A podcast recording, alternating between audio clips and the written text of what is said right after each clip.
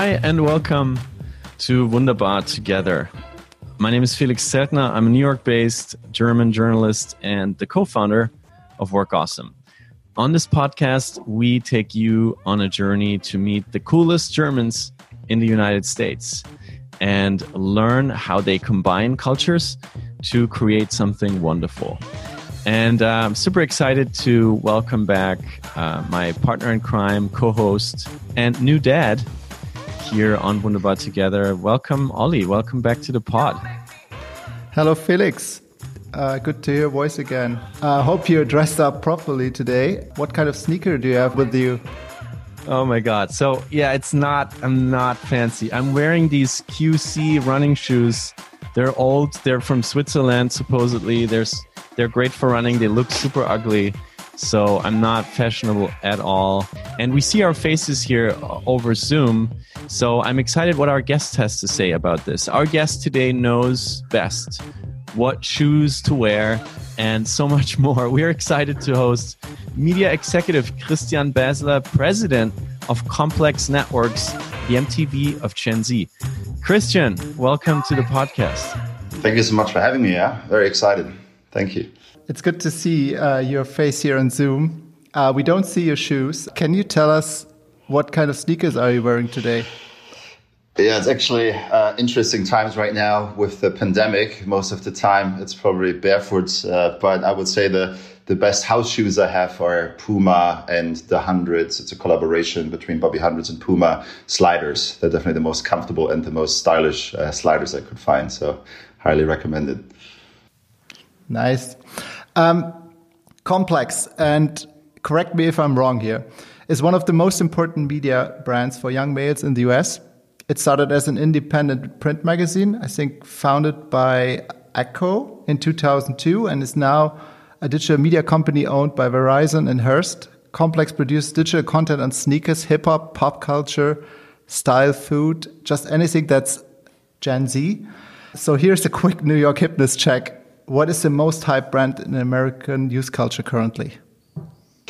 Yeah, I think there are two answers. There's what's the, the most popular, that's most well known and most in demand. Uh, that would be Supreme. That's the, the brand that people line up for for hours to buy a limited amount of products. But then I would say the one that's most up and coming to get to that next level right now is, is a brand called Rhude, uh, which um, is more like they're still on the underground side, but on the trend to be the next Supreme.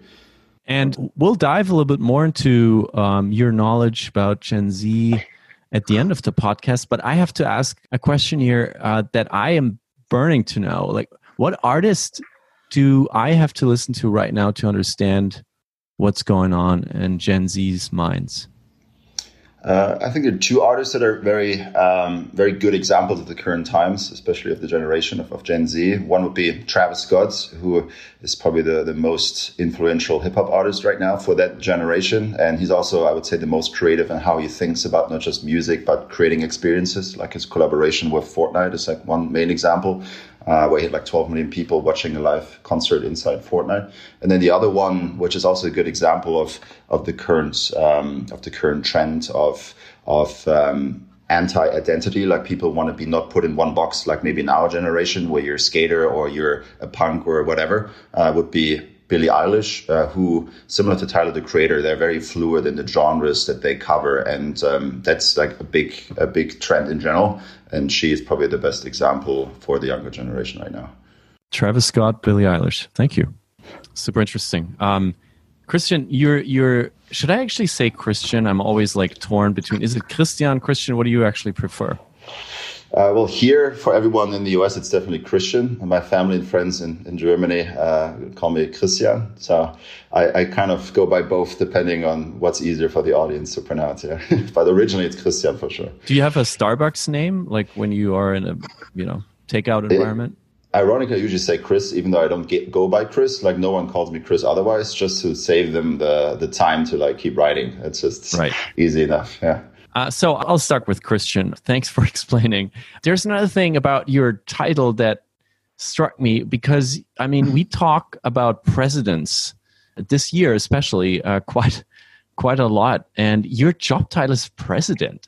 So so what does that mean? Like what what do you do as a president at Complex?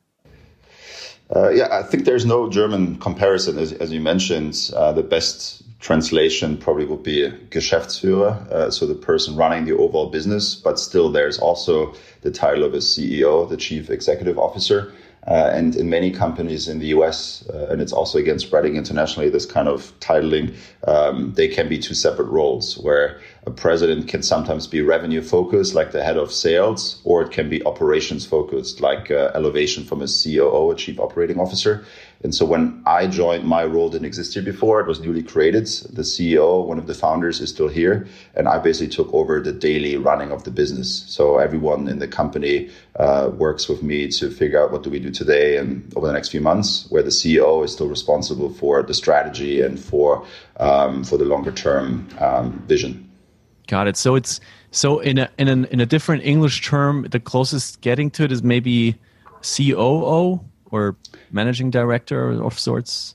Yeah, in, in my case, I'm much more operations focused in that role. It would be COO, where in other companies, if you have presidents, there might also be the chief revenue officer that are responsible for the sales team. And uh, we do have a chief revenue officer at our company, so I'm much much more operations focused. Sounds sexier though. I kind of like the president thing. yeah it has its benefits and downsides depending on the, the country you're comparing it to. But yes, yeah. but in a hip hop world, it probably gives you more credit, right? Uh, maybe, yeah. If you look at the music industry, all the all the labels also usually have presidents running the label, so it's a common term. It's not like a new 2020 or 2010 uh, term. Christian, I have a question.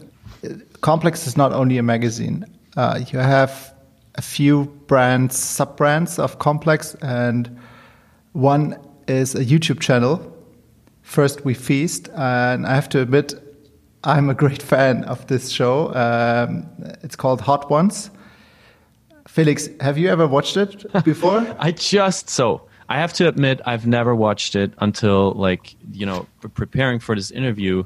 Um, but I I'm still trying to understand what's what's actually going on because the only thing I see is like people with very red faces, very red, very famous faces actually. So yeah, uh, please tell me what's going on. Why are you a fan, Ollie? Uh, Christian, correct me if I'm wrong, but it's a YouTube show uh, where millions of people watch celebrities. As of recently, Kevin Hart, Scarlett Johansson, Justin Timberlake being interviewed while they eat progressively spicier chicken wings. Okay. And it's it's so there's one question, there is another question coming, but the chicken wings get spicier and spicier with each round, and um, it's super. So it gets harder for them to respond every time they they take a bite. Exactly. Uh, I want to know from Christian, why is the show so successful? Yeah, I think the two reasons why it's so successful is the first and main one is it's a very different approach to interview formats. The audience uh, got very tired of hearing the same answers from from the same celebrities as they go to traditional late night shows. Everything was very coached. Like people are usually doing their press tour to promote a movie or a book, and when they go to in the US, it will be the late night show. In Germany, it might be like Joko and Klaas or TV Total like ten years ago.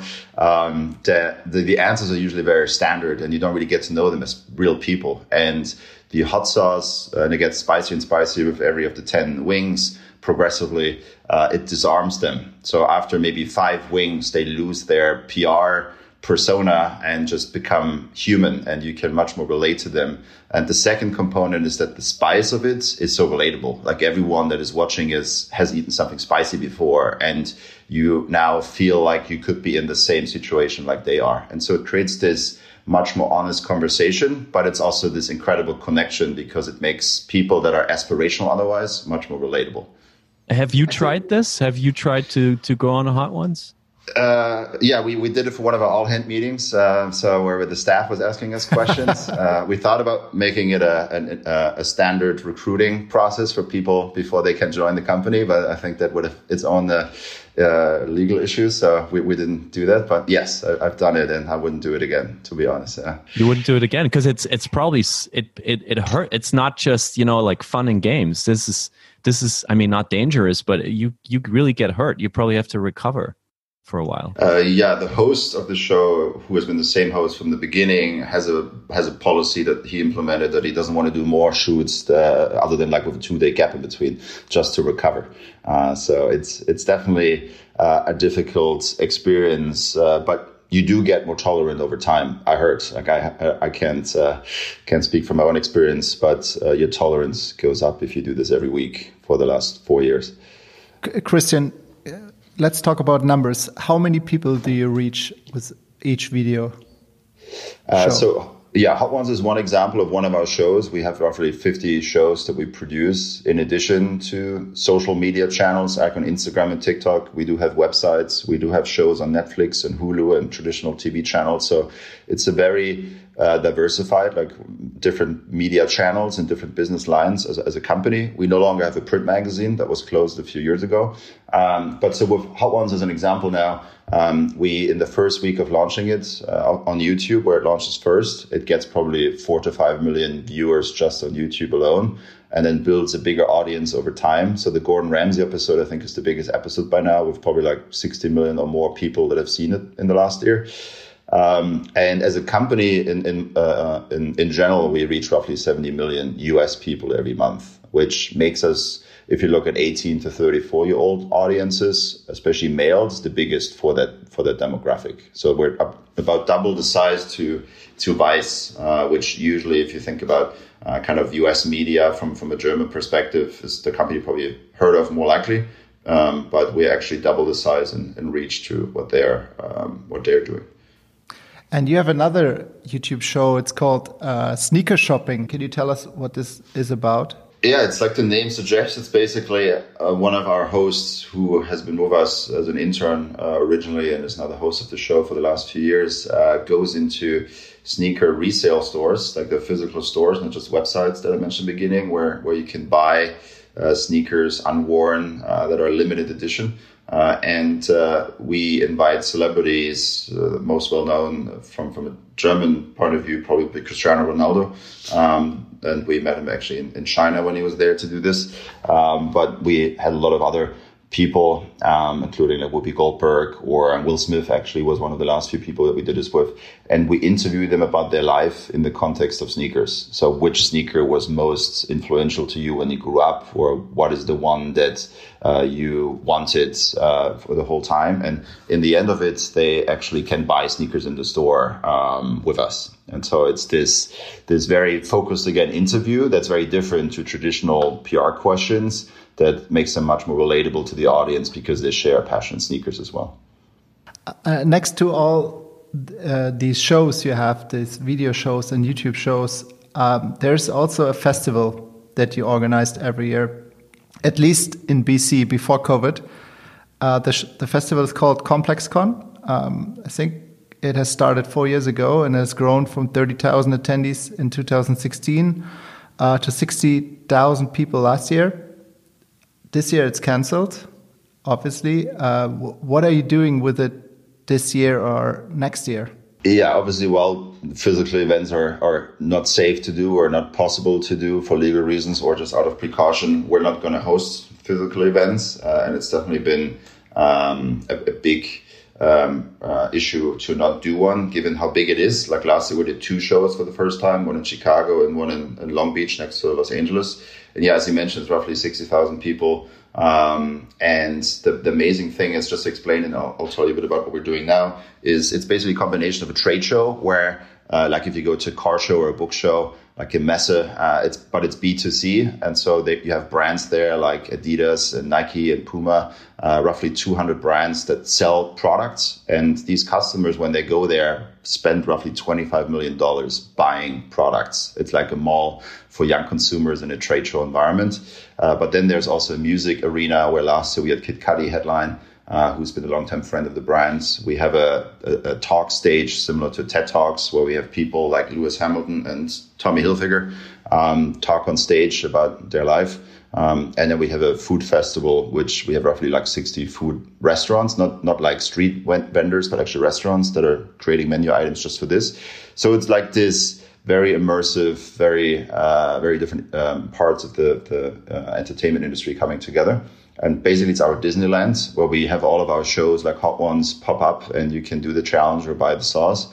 And so, as we think about this year, with with the physical partner being possible, uh, we're working through right now um, what a virtual uh, expression not of the event, not of ComplexCon, but of those different lines that I mentioned. So what could be talks, what could be music, what could be shopping throughout the rest of the year look like? Because with ComplexCon, the problem we have is that it's physically uh, contained. Like you have to be at this place at this time, and there is also a physical capacity limit of sixty thousand people. Um, where if we do different components digitally this year, um, it will be uh, open to everyone around the world. And so we're currently working through what that would look like along the lines of what Travis Scott did with, with Fortnite, like much more immersive than like a browser click out. Crazy. Uh, crazy what you created and what you're part of and how globally you work. I would like to take a sharp turn with you, Christian, and, and, and go back. Gav, Go, go back to from the very big to the very small uh, to, if I'm not mistaken, a village in Saxony Anhalt where Christian Baesler was born. Um, how did you grow up and uh, what did your parents do? Yeah, I was actually born in uh, a small town called Schkeuditz in Saxony next to Leipzig, and over time ended up moving to uh, a small village in Saxony Anhalt uh, and did my um, gymnasium there, like my Abitur. Um, and so it was very simple environment. Like the, the village I lived in had like 500 people living there. Um, and uh, yeah, my family um, very like blue collar jobs. Um, like my father uh, was like a, a, plumber and my mother was like a secretary. So there wasn't uh, like big economic support. Uh, and so for me, uh, having grown up with the internet in the late 90s, early 2000s, I was very inspired by the possibility of, of digital in general, very fascinated by computers. Um, but through that access to the world, also very fascinated by the US. And so from early on, um, I um, taught myself how to like program, which was a big, big element for, for getting to where I am now, but also very fascinated with entertainment and media and I ended up becoming a local reporter at the local newspapers while still in high school. Uh, and so ultimately, that allowed me to get to a job in Hamburg with the Bauer Media Group, which ultimately brought me to the US. So it's it's a interesting path looking back uh, because yeah, you wouldn't expect that someone like from Saxony Anhalt now is like in, in, in the US in, in a company like this. Um, but all of those were amazing lessons to to like really make me appreciate the journalism and the, the media aspect of it all. And an amazing journey how you found two points of connection out of your like geographical maybe disadvantage if you want to call it that even the internet as one global connection point but then also journalism to just reach right. out to the people in your region and get out of the village more and learn about other lifestyles and then combine it i actually when i googled you i found some I think, uh, reporting in local newspapers about Carnival in Saxony-Anhalt, where you, I think, took the picture as well, which is classic uh, local reporter style. You go yeah. there, you take a picture, you come back to the editorial room, and you sit down and you write the report, and then it gets printed, and then the next day. Uh, if you're if you're in bad luck, they people show up at your door and say, "What is this BS that you wrote about me?" So you were right there, boots on the ground journalism, and now you're in Times Square. So I wonder, um, what did you learn there? There, like, what did you learn as a young German that helps you now as the president of Complex? I think in that specific role of a of a uh, local reporter. Like I was very shy when I grew up in my early teenage years, and it really forced me to to be more confident to get the story. But also, it just really reinforced the need to be inquisitive, not just as a journalist, but in general. Like keep asking the why of things the way they are, and keep challenging the status quo. Um, so that was an amazing experience. But also just the even though it was small scale, it was like a small town and a, and a like weekly uh, local newspaper. But um, just the care that went into creating each story from my editors and the people I was working with, even though it was the local carnival um, story, each headline, each photo was like created with so much thoughtfulness. Uh, and so that made me appreciate the art of journalism, even if it's not like an investigative New York Times piece. Uh, that now helps me as I talk to our content teams to to get their perspective and to make sure qualitatively we're putting out the right product. So it was an amazing perspective that I still uh, cherish today. And actually, the story you mentioned about the carnival, I don't know if you can see it behind me, but there's like a frame behind me, and that's actually the story that probably you saw, which was the this is the first story I ever wrote and took photos for. So it's kind of my my memory of the origins to make sure I, I, I kind of recall that specific moment. And it still sits on your desk in New York City. That's yeah, that's amazing. um, well, now to the things that you may have had to change when you came here to the US. Um, Uh, one thing I saw was that you had to change one letter in your name. The A, the German A with the two dots, you're now going by AE, which I guess is more applicable to the the region you're in now. But what else was there? What what did you have to unlearn as a German when you started doing business in the media capital of the world, New York City? Yeah, the umlaut is actually an interesting one because there's inconsistency of how the US handles it. Like sometimes the, the visa uh, people just drop off the umlaut and you have an A, and the German passport is like AE if you look at the print at the bottom of it. And actually you ended up with a different visa and last name than my social security card, and there was like a huge problem over multiple oh, years to to uh, to get that resolved because I thought it was two different people. Um, so oh. I, at some point, just decided to make it AE everywhere and simplify it, uh, which was really the reason for that. Uh, but yeah, it's definitely a big cultural difference, uh, both the country difference, but also then the company specifically I'm with, which again is centered around hip hop culture. Um, it helped when I first got to the US in 2012 uh, for work. I was here earlier to study. Um, that I worked for a German company uh, Bauer Media from Hamburg uh, in their US office. Uh, my bosses here were German uh, and a lot of the staff were, were American, but it, it, was an easier transition because the staff was already more sensitive to maybe a German style of working, which is much more direct and much more um, much more focused, I would say. The hardest thing for me to, the two hardest things for me to learn was really the, the small talk aspect of it. Originally, I wasn't very good at it or very appreciating of the need of it, and definitely came around to that now. Uh, but also the way you just give feedback, where I think in Germany, if you would say uh, that was good, uh, that's like uh, a positive thing. Where if you say it was good here, people are like, what did I do wrong? So I think that those are kind of the nuances of making sure you you're uh, relate. And then the biggest difference as well, just from a work perspective as well, was just in terms of the overall employment. Like in Germany, uh, I think it's a very fo- focused on the employee, uh, where here it's really a hire fire culture, especially in the US, mm-hmm. and that's definitely a huge difference just overall in, in a positive and a negative way. Like everything is faster moving as a result, but it's also much less secure depending on which side you're on, which which has its own challenges. You just mentioned that you landed in hip hop culture now with Complex. And right. if I remember how I discovered hip hop culture as a teenager through friends at school, there was this very kind of naive uh, excitement and th- enthusiasm for gangster rap from the US. When I look at it now, living there for eight years, just like you, I see people that are actually in danger all day of either their peers or being killed by the police.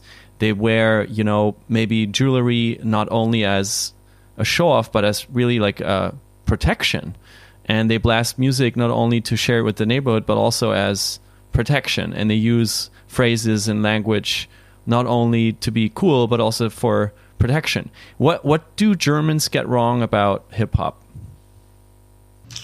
i think the the main misperception in Germany, and I don't want to speak for all because hip hop is growing, and uh, from, from, Germany, and there might be people that are seeing it, it more uh, in a similar way is it's in Germany it's a music genre for the most part. It's like this is a kind of music where really in the US it's a culture. Like culture meaning like there's more than just listening to a genre of music. It's how you dress, what you what you consume, uh, how you interact, and it, it's way more than that. It's really like a lifestyle.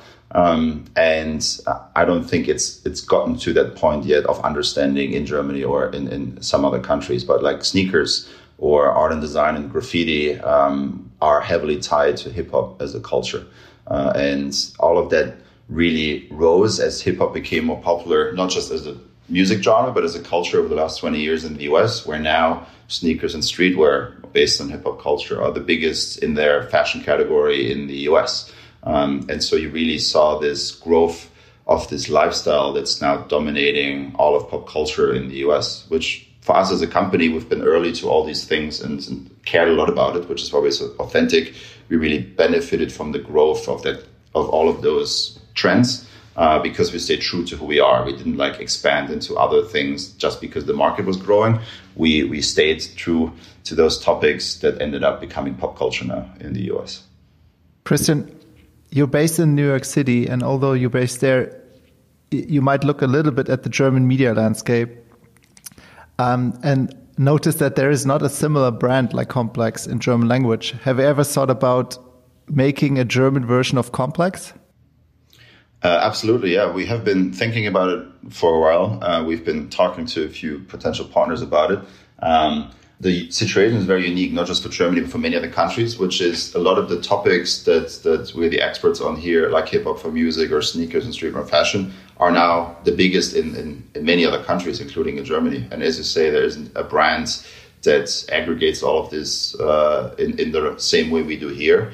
Uh, and I think you might have mentioned in the beginning, but the, the best comparison I would have is that for today's Gen Z generation, we are the MTV of today. They, they look at us to see what should we listen to, what should we wear, what should we consume.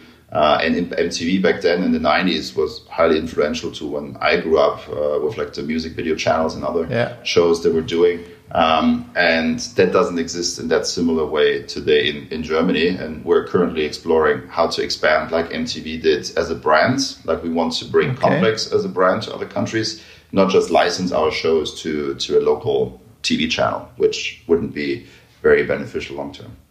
So, 21, you're coming to Germany?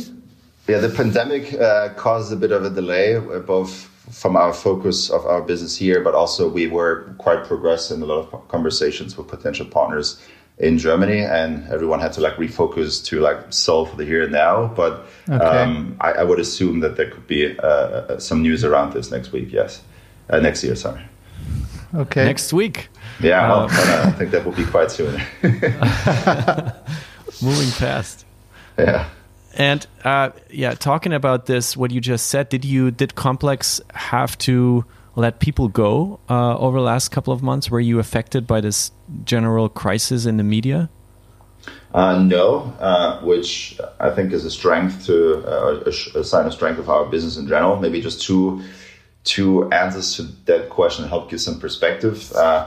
The first one is uh, we already sold the company to Verizon and Hearst in 2016, where a lot of our competitors that you see in the news are still venture capital backed, trying to sell the business. And compared to them, we actually have been profitable for the last few years. There wasn't any uh, any need for us um, for the last few months to to cut to get to profitability or to not lose more, like like with many of the others. Because generally, we only have 300 staff uh, where all of our peers are multiple of that, and we're roughly mm-hmm. the same revenue. So we're already much more efficient. But the other answer is, well, the ad revenue has definitely been uh, down as a as a um, source of the or as a reason of the pandemic or as an effect of the pandemic. Um, our commerce business, like we actually sell hot sauce to uh, our audience uh, in the tens of millions of dollars, and we also sell apparel and we sell education programs like how to get into the sneakers business that's been up more than double over last year. And so we actually are in a very good position as a business because we have less than half of our revenues come from advertising. So we're so well diversified. Lockdown, hot sauce up. Yes, people are definitely consuming more hot sauce now. Yeah, which has been has very been helpful. Interesting. Yeah, very interesting. well, um, we thought about how we could surprise you on this podcast, and Ollie has an amazing network in Germany, and he tapped somebody that knows you um, oh, for oh. a surprise question here that I would like to share with you. And I'll do that here on Zoom. Here is the question, or it's actually two questions for you. I hope you can hear it. This is Philipp from OMR. Uh, we've uh, never met in person, but I was asked to give you two questions. And we met a little bit over the phone and on a podcast. And um, I uh, always wondered if you are that person that actually buys limited sneakers and sells them on StockX, or you know goes after uh, certain fashion items and listens to cool rap music from Atlanta and is actually like the the complex customer himself, or are you more the manager that um, was trained at Bauer and is you know from Germany and managing all this circus. Um, like, what person are you, or are you somewhere in the middle? Um, and the second uh, collection of question is, um, you know, about you and your relationship to Germany. I mean, you live now in the US and seem to be quite happy and quite integrated. Obviously, um, are you going to come back someday? Um, and what do you envision whenever you come back? Are you going to like retire here in Germany at some point and buy yourself a li- nice little Ferienhaus? I don't know, at in in uh, Schleswig-Holstein, or are you going to retire in Florida someday? Let me know um, and uh, talk to you. Hopefully, not too um, far away. And take care, Philipp. Christian, uh, Philipp. Yeah, great questions. OMR. Yeah. Two questions in a row. Um, I hope you can remember the first one. What is your response?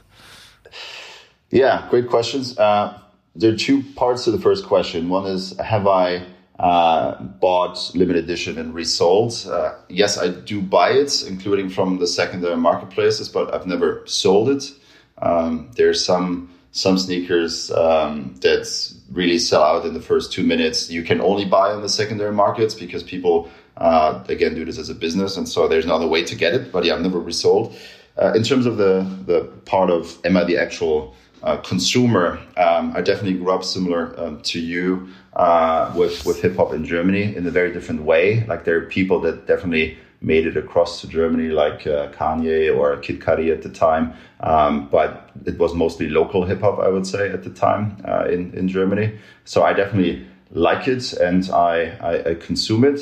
But if I were to like pick one music lane for me, and you might see it here on Zoom, is actually uh, electronic music. Like I produce uh, electronic music and DJ when uh, when it's possible uh, in Germany. And so for me, it's more the appreciation of the art, similar to the appreciation for journalism, where um, I, I, consume the hip hop and the, the, content of today, um, but I have a high degree of respect for why it's popular and why people enjoy it so much. And so it's more more general for me. I, I have to jump in here before we get to the second question. So you are producing and DJing electronic music. I also see a synthesizer here in the corner of your Zoom screen. Yeah. So what is what what more is there? Like, is this? Are you performing somewhere? Is are there records out? Like, tell us more about your secret life as an electronic musician. Yeah, I, I uh, was very fascinated just by the music as I grew up, and over time figured out um, how to produce it and how to DJ. And um, yeah, this is a Moog synthesizer you see here. I, I do produce mostly as a as a hobby. I didn't release anything on on Spotify or anything. Um, and pre-pandemic, I would come to Germany uh, every few months to to DJ at parties, mostly in Hamburg, where I lived the longest. Um, uh, and for me, it's it's more rewarding to do this and play in front of a live audience than to see revenue numbers double in the spreadsheet because you have this emotional connection with the audience. And if you play something that you created and you can see the immediate reactions in people's faces. That's like the most uh, most instant gratification there is, I think, and that for me kind of keeps me sane. I would say the, the kind of arts aspect of it because you you have this form of self expression that goes beyond the kind of expected part of of professional life.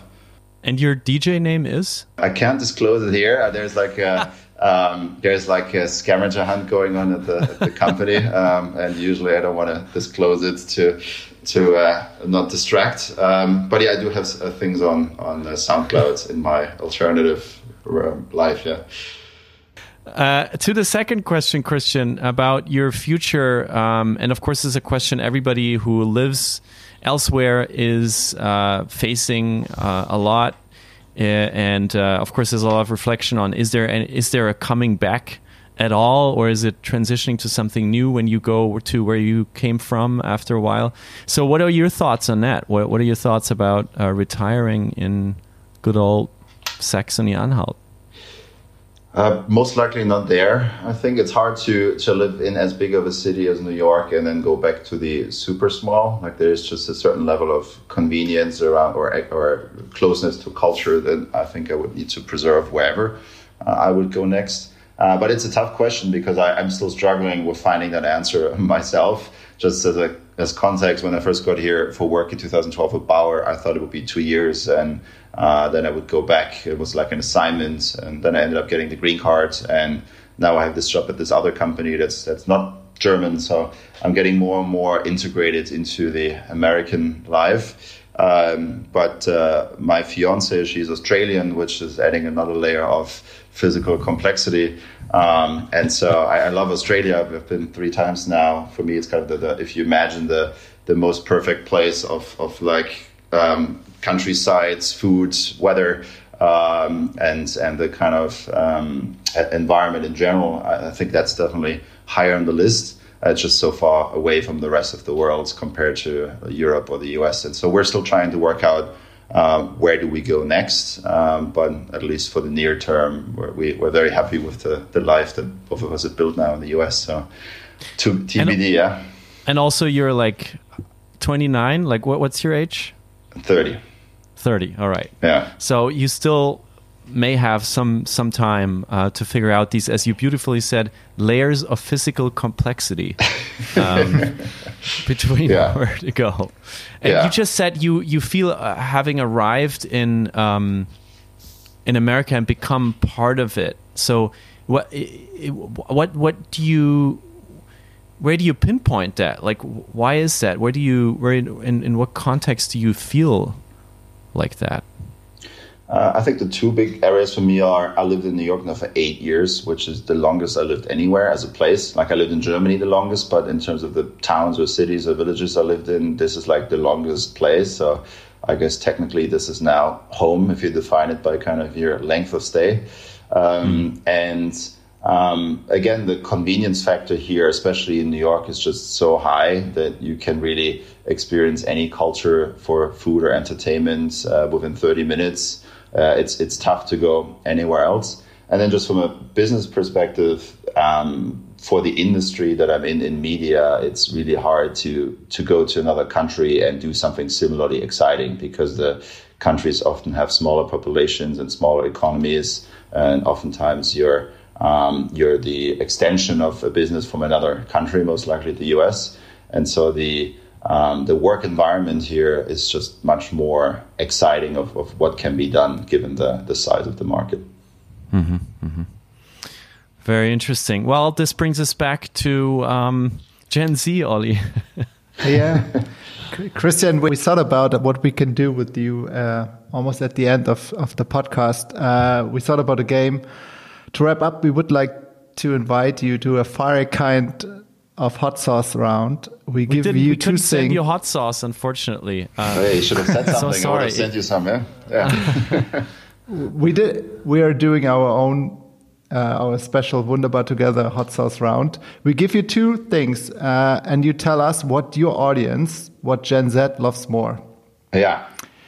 Are you ready? Sounds good. Sounds good. Yeah. Let's do it. Nike Air Jordan or Adidas Yeezy? Uh, Definitely Yeezy right now. Yes, based on the current the current times for sure. Okay, Dior Jordans or Sacai waffles? Uh, based on the resale value right now, it's definitely the Dior, uh, Dior Jordans. Uh, although the Sacai waffle were our sneaker of the year, like that we named last year. So, but in the current moment, uh, the uh, Dior ones for sure. Supreme or Palace? Supreme chicken wings or Beyond Meat burger? Uh, I would say chicken wings, although if you look at the stock valuations, the, the meatless food are definitely on, on the rise, but chicken wings for now. Billie Eilish or Travis Scott? Uh, Travis Scott. Kanye West or Drake? Uh, for the younger audience, Drake. Virgil Abloh or Kim Jones? Virgil Abloh. LeBron James or Cristiano Ronaldo? Talking about the US, definitely LeBron James. He's definitely the biggest person in sports in the moment. Boom bap or trap? Trap. AirPods or Beats? Uh, that's a tough one because again, talking about hip hop culturally, Beats definitely has the leadership in that space. Um, so I think in terms of the the brand popularity, it would be Beats. In terms of I think sales, it's probably the AirPods at this point. But both are owned by Apple, so I guess Apple wins regardless, right? yeah. Louis Vuitton Gucci? Uh, Louis Vuitton, thanks to Virgil Abloh at this point, he's become the head of design after after his uh, actually collaboration with us at ComplexCon. He was our host committee member for four years. Yeah. Apple iPhone or Samsung Galaxy? iPhone for sure. Zoom or Skype? Definitely Zoom. It's become kind of the new word like Googling now. It's just like such a big part of everyone's life. All the schools are now done through Zoom. I don't know if they like it though, like because it has such a negative connotation now. That's school now, basically, Zoom. But yes, definitely Zoom is the more popular one.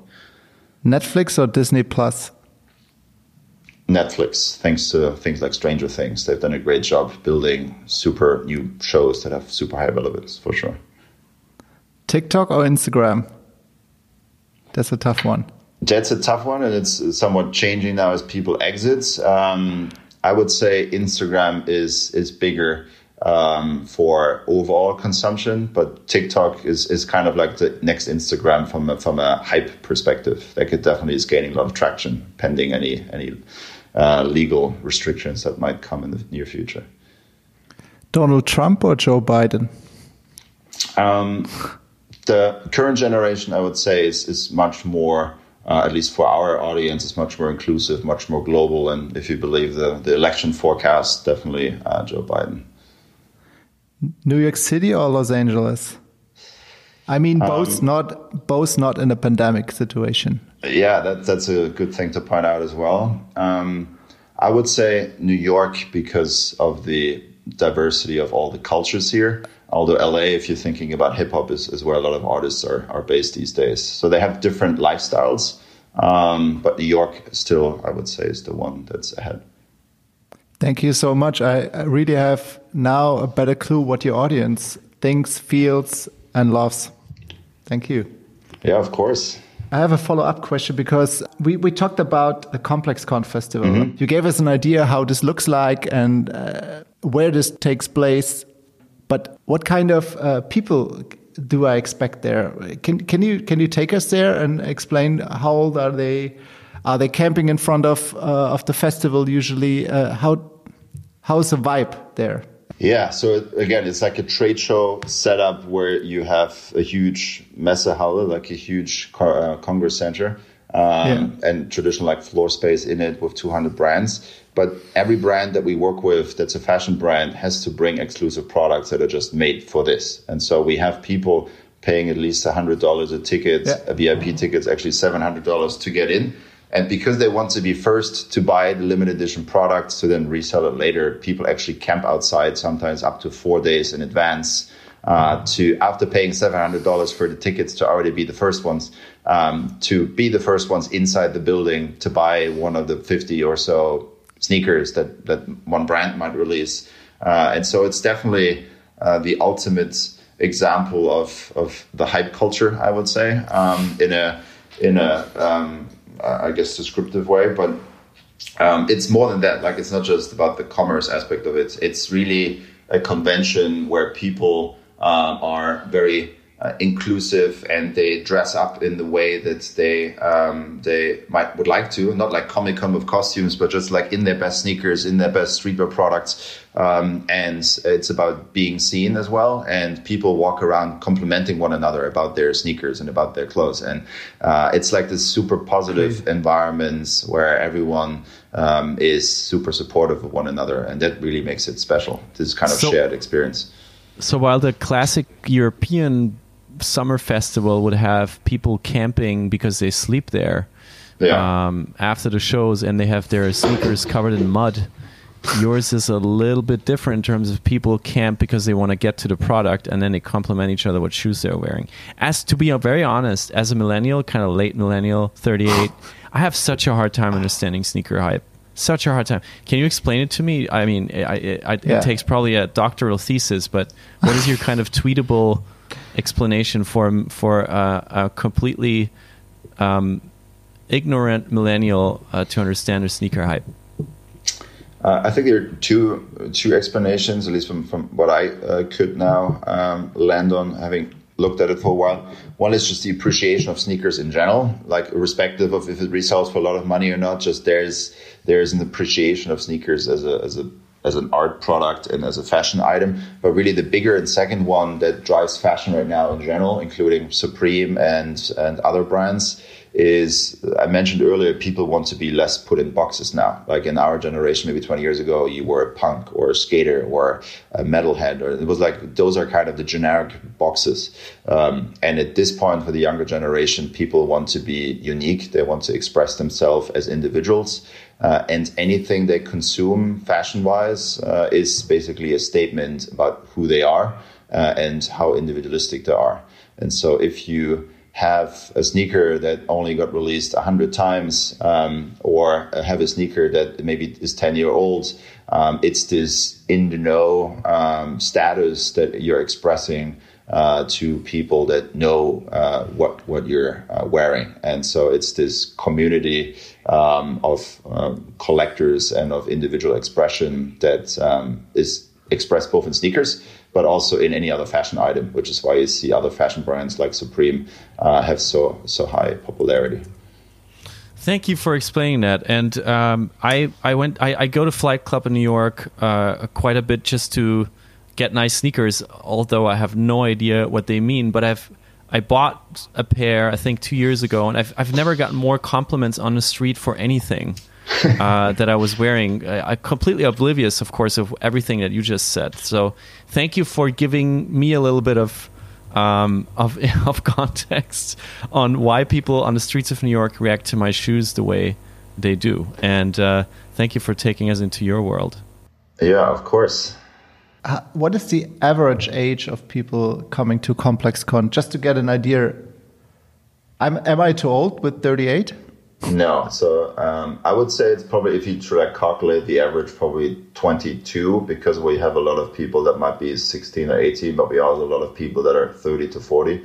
Some are even older, um, okay. and that was really impressive for me coming to this company two years ago. That a lot of media brands age with their audience. Like you have a super, um, a super um, close fan base that likes you when we were print magazine 20 years ago, and then you age with them and what Complex has done incredibly well is to continue this development with the next generation without alienating the previous one.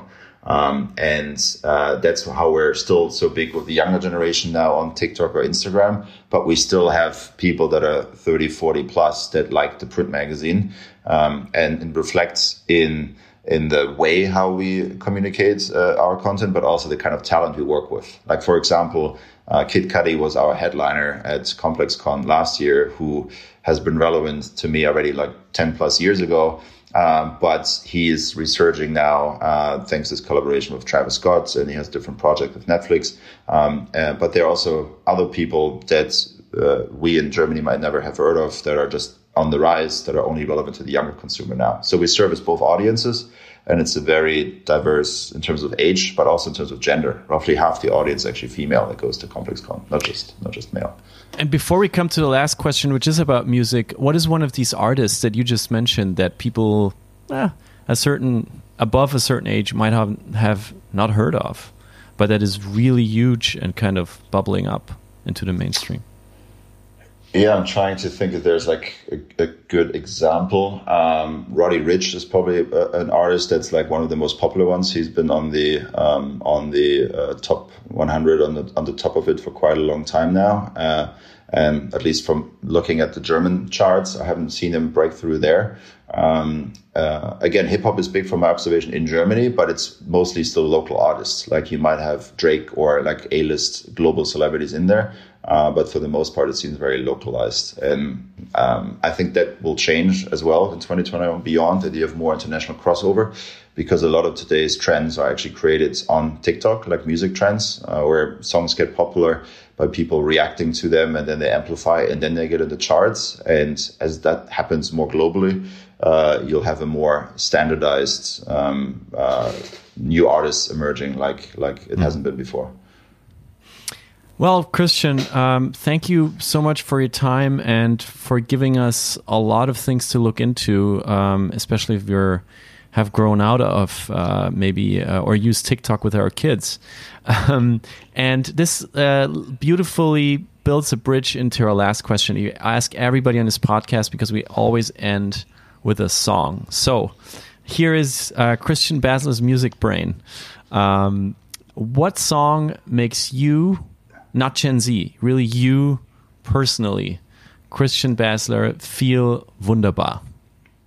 Yes, yeah, I'm going to answer uh, again with an electronic one. Um, of course. It would be uh, a group, it's two people called Tale of Us, um, and the song is called Astral.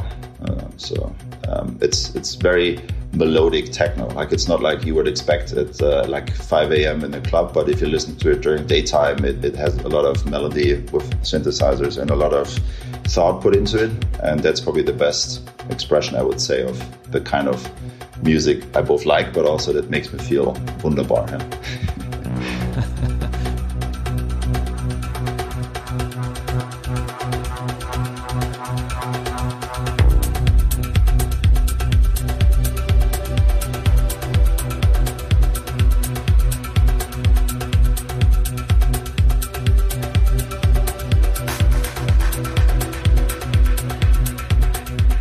daytime techno. Yes. That's awesome.